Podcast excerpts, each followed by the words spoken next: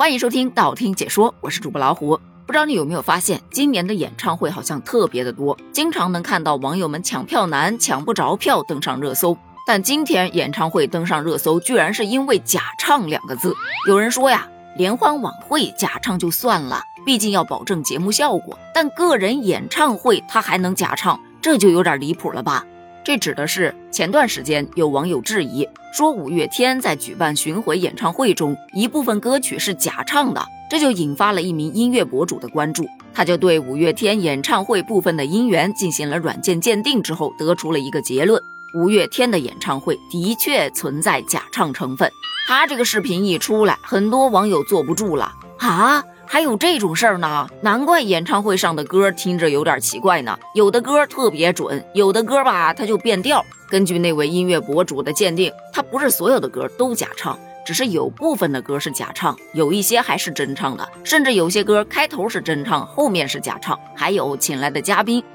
是真唱，但他们是假唱。对于这个事儿啊，粉丝网友们都快打起来了。有一部分歌迷认为，喜欢五月天的都知道，他们现场的唱功本来就一般，再加上几位成员都年近50岁了，年纪大了，嗓子也不如当年了，体力、技能都会下降。而他们的很多歌节奏又快，耗能又高，你让他完全真唱，身体是吃不消的，这真假参半也是能够接受的。也有的粉丝说，听演唱会听的不就是个氛围吗？听的是青春。有的人就是为了蹦迪去的，有的是为了听阿信唠嗑去的，对口型有什么关系？本就不是奔着听歌去的，你要是只想听歌，你自己回家拿手机听不就完了吗？音质还好呢，何必花这老些钱去现场听那些带杂质的呢？还有表示庆幸的，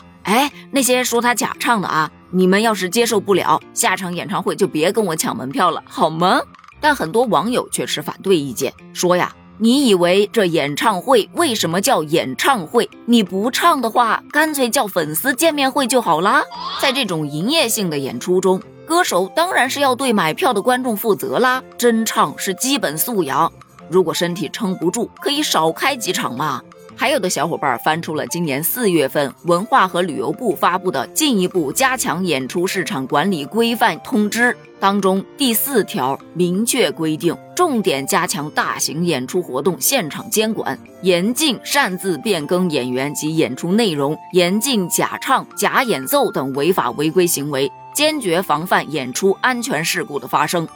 你想啊，作为顶级乐队头部歌手，如果他真的假唱，粉丝们又和稀泥，那以后还有歌手会认真的唱歌吗？这行业内都去效仿了，唱功好不好的也不再是对歌手业务能力评判的一个标准了，大家都在棚里头把音修得贼好听，然后在演唱会上对口型，听众们花着演唱会的钱，却在现场听着音乐播放器外放，这个行业你觉得还干得下去吗？再说了，你对口型就把钱赚了，这对那些挥汗如雨进行排练的演员可不公平啊。还有一种说法特别有意思，说在顶级乐队的演唱会听着人家的假唱，就跟在5星级酒店吃到预制菜一样的感觉，情怀什么的真不是个理由，可谓是东说东有理，西说西有理。目前官方给出的回应是，情况我们已经记录下来了，会根据情况去进行判定，如果后续涉及调查，会在官方平台进行公布的。换言之，就是大家先不要急，等我们去调查调查。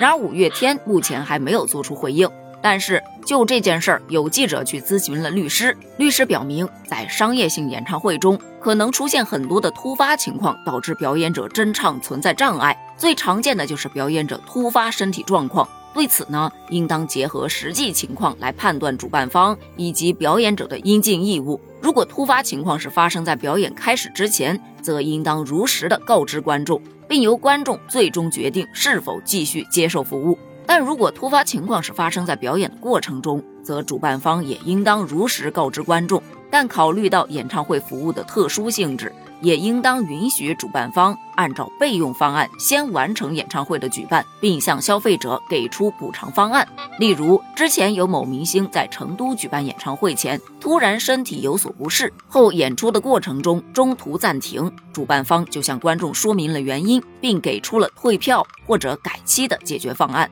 但五月天这个事件吧，它是否真的涉嫌假唱，是否真的存在隐情，在没有正式官方消息通报的情况下，是不能直接下定论的。所以也希望大家能够理性看待。其实我本人也是五月天迷，他们的歌可以说我也首首都会唱，但毕竟我没有花钱去听演唱会，所以对于五月天是否真的有假唱，我是存疑的，还是等官方消息吧。不过单纯就在演唱会上假唱这件事儿，我也是觉得不太合适的。要是高音实在上不去，或者说身体实在是扛不住那么快节奏的音乐了，你就把麦克风递给下面的听众嘛，就像伍佰的演唱会那样，粉丝唱得比伍佰大声，所以也有人调侃呢，伍佰的演唱会伍佰不用张嘴，粉丝全包了，那就是粉丝花着钱请伍佰来听演唱会的。对此你又有怎样的观点呢？你觉得在演唱会上假唱是可以原谅的吗？欢迎在评论区发表你的观点哦，咱们评论区见，拜拜。